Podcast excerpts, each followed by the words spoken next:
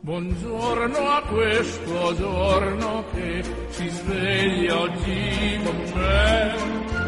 Buongiorno al latte e al caffè. Buongiorno a chi non c'è. E al mio amore buongiorno per dirle che lei che per prima al mattino vedere io vorrei. È un giorno nuovo e spero che sia buono anche per te.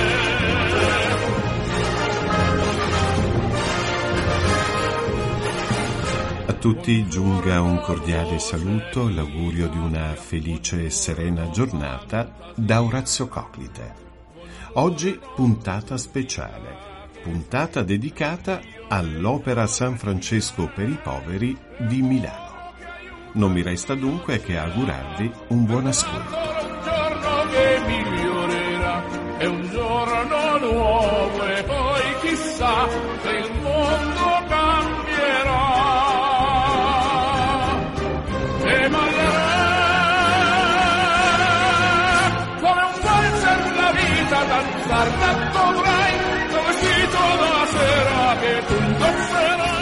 come anticipato, questa mattina vi porto a Milano. Andremo a visitare l'Opera San Francesco per i poveri. Il presidente è Fra Marcello Longhi, che abbiamo raggiunto telefonicamente.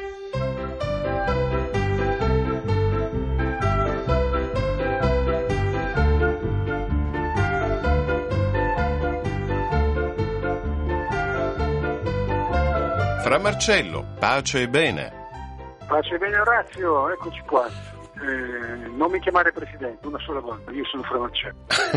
Eccomi qua. Va bene, allora, eh, Fra Marcello, eh, l'opera San Francesco da che anno è il punto di riferimento per tutti gli uomini e le donne che si trovano in una condizione di bisogno? Dal 1959, eh, noi siamo nati a dicembre del 59 dal cuore grande, dagli occhi grandi di un santo frate, Fra Cecilio Maria Cortinovis, bergamasco come me da Costa Serina, e da allora impariamo dai nostri poveri, li accogliamo e da allora impariamo. Io in questo momento sono nel nostro poliambulatore davanti alle direttrici sanitarie e stavamo parlando appunto di nostri ospiti in difficoltà anche sanitarie, quindi facciamo tutto quello che riusciamo, meglio che possiamo. Ecco, quindi le porte dei servizi di Opera San Francesco sono aperte a tutti, a chi si trova in un momentaneo momento di difficoltà o a chi invece da tempo non riesce a rialzarsi e a riconquistare la propria dignità. Anziani, pensionati, disoccupati, senza fissa dimora, tutti, fra Marcello, vengono accolti, ascoltati e aiutati. Sì, sì.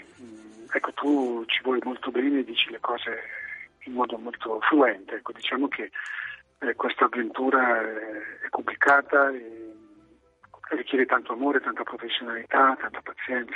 Aggiungi alle persone che hai citato anche tanti malati psichici, gente che viene rovinato, devastata dalla strada, persone, eh, persone che non riescono per esempio neanche ad andare a una visita perché sono disorientati, perché sono, allora bisogna accompagnarceli sto parlando appunto del lavoro che, qui, che facciamo qui in ambulatorio. Quindi sì, mi piace che tu abbia detto che sono persone che si trovano in condizioni di povertà, magari in transito, molti perché, perché ci sono dentro e, e non riescono a, a venire fuori, capito? La nostra speranza è poi quella proprio, tu dicevi giustamente, attraverso l'ascolto, la speranza è quella di vedere se ci sono energie latenti in queste persone eh, per proporre, sperare che accettino uno scatto, un, un, un accompagnamento per uscire, per uscire, da una situazione di povertà degradante. Perché quando poi la povertà diventa miseria, tutto, tutto marcisce, capito? diventa tutto difficilissimo e poi arriva il vino, arrivano le sostanze, arriva, arriva la depressione totale e diventa faticosissima la cosa. Per cui cerchiamo di cogliere le occasioni che ci sono per dare a queste persone qui una luce, una via, un, un appiglio, capito? Non è, purtroppo non è così facile, ma noi ci proviamo, sicuramente.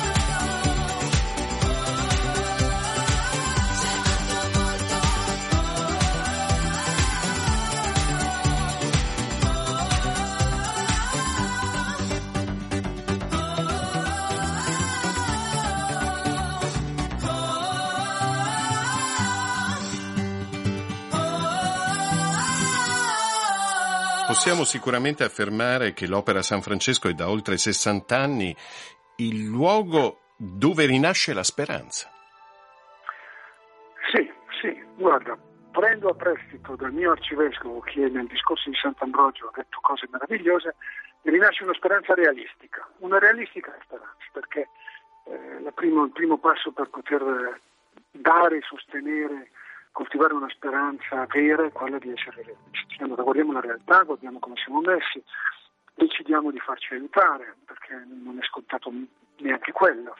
E dopodiché, guardando la realtà e lasciandoci come dire, infiammare da una speranza che ti dico la verità, se non avesse come fondamento la fede a volte sarebbe una speranza disperata, eh, allora noi davvero ce la mettiamo noi. Poi dico, sai, io parlo, io vendo la vacca degli altri, perché qui per esempio in poliambulatori ci sono 200 medici coordinati dalla nostra direttrice sanitaria che fanno miracoli, fanno veramente Ci sono gli psichiatri, gli psicologi, ci sono gli educatori, i mediatori culturali, che secondo me dall'altra parte, se mi trovo dall'altra parte di Milano, nella nostra di Concordia, ci sono gli assistenti sociali, gli educatori professionali, ci sono quelli che eh, lavorano all'accoglienza, eh, che è il luogo dove appunto noi cerchiamo di fare questi colloqui di conoscenza, di accompagnamento, di bilancio. Insomma, ce la mettiamo tutta, ce la mettiamo tutta. Quello che posso dirti è che eh, possiamo, cioè tutti possono, tutte le associazioni, tutti quelli che fanno le cose per bene, possiamo offrire una speranza realistica di riscatto. Ognuno deve fare la sua parte, perché poi noi come fondazione privata cattolica facciamo la nostra, ma poi ci vuole anche comune, ci vogliono tutte le reti del territorio, vuole, bisogna mettersi davvero in coordinamento con tutti coloro che possono e devono, qualcuno lo deve perché noi paghiamo le tasse non per, per far nascere i fiori nell'aiolo, non soltanto per quello. Per cui allora è importante anche avere buoni rapporti col pubblico e fare in modo che i cittadini e le cittadine possano essere accuditi, accompagnati, perché se è vero che tutti abbiamo dei doveri, ed è vero, però abbiamo anche dei diritti che non vanno sbandierati come, in modo sfrontato, però cioè, siamo umani, quindi è, è, anche bello, è, anche bello, ricordarci che i cittadini e le cittadine, i cristiani, i poveri cristi le povere criste hanno un volto, un nome, hanno, hanno diritto a vivere, capito? È, la vita non è solo per i ricchi, la vita è per tutti. Se poi pensiamo che al mondo forse i nove decimi dell'umanità vivono in povertà, c'è da chiedersi chi sta dalla parte giusta. Come abbiamo sentito fra Marcello, sia lei che tutti i volontari, quanti operano nell'Opera San Francesco, ecco, incarnate molto bene quel, quel passaggio che c'è nella, negli Atti degli Apostoli, c'è più gioia nel dare che nel ricevere. Fra Marcello, ma lei dà tanto, ma riceve anche tanto. Tanto, tanto, tanto. Io ricevo da... Ora, ieri sera ho un po' discusso, no, discusso no, però con il nostro ospite ubriaco, un pochino, non troppo, perché si è entrato non era troppo ubriaco, mi rimproverava il fatto che abbiamo da, da mangiare il tonno senza l'olio, perché ci siamo accorti che dandogli la scatoletta del tonno con l'olio poi rovesciano su marciapiede, non ti dico i nostri vicini cosa non ci dicono, e allora lui si lamentava che c'è questo tonno con l'acqua, sostanzialmente non c'è l'olio. Però parlando con lui mi sono detto, guarda, nonostante mi abbia un po' mezzo insultato, però alla fine mi ha salutato. E io gli ho detto, dai, buona serata, cerca di non dormire al freddo.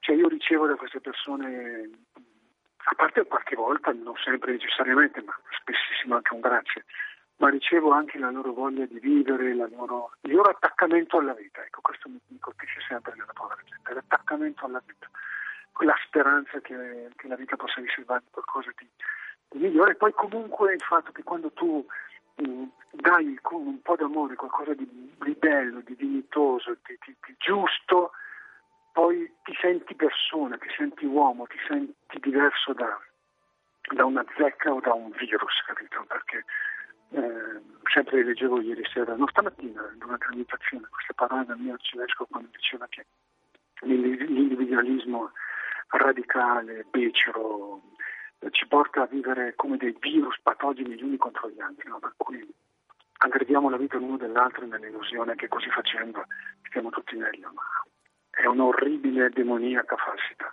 E quindi quando tu ti occupi di, di, di accogliere, di ascoltare, di accompagnare una persona in difficoltà, eh, vieni nutrito, ma poi la vedi che sta un po' meglio e, e questa cosa qui è sangue, capito? È vita, è, è, è tutto, è, ti, fa, ti, fa, venire voglia di andare a lavorare. Ieri sera c'erano cinque dipendenti di una grossissima azienda milanese che dopo essere venuti una volta come volontariato aziendale sono tornati la sera per i fatti loro perché avevamo voglia di tornare e sono tornati e una mi faceva ridere perché diceva sapete questa sera io avrei avuto una piavra con le mie amiche ma ne avevo piena le scatole sono venuta da voi perché mi sembra che questo mi dia di più serva di più abbiamo riso eh, senza avere nulla contro le, loro amiche che facevano la insomma no aiutare la gente ti fa sentire persona ti nutre la testa il cuore a noi che crediamo infiamma, infiamma l'anima quindi si può vivere così, si può vivere così, c'è motivo per vivere, capito? Lei riceve tante grazie lì dai nostri fratelli, ma io mi sento di dire grazie per quanto fa Fra Marcello, veramente grazie.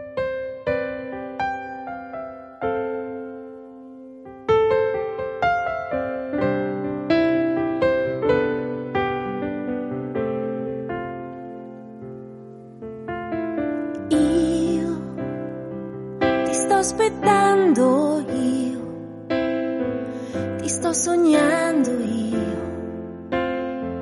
Dai vita a tutti i sogni miei. Tu, attesa dentro me, sei la mia stella che riempie tutti i giorni miei.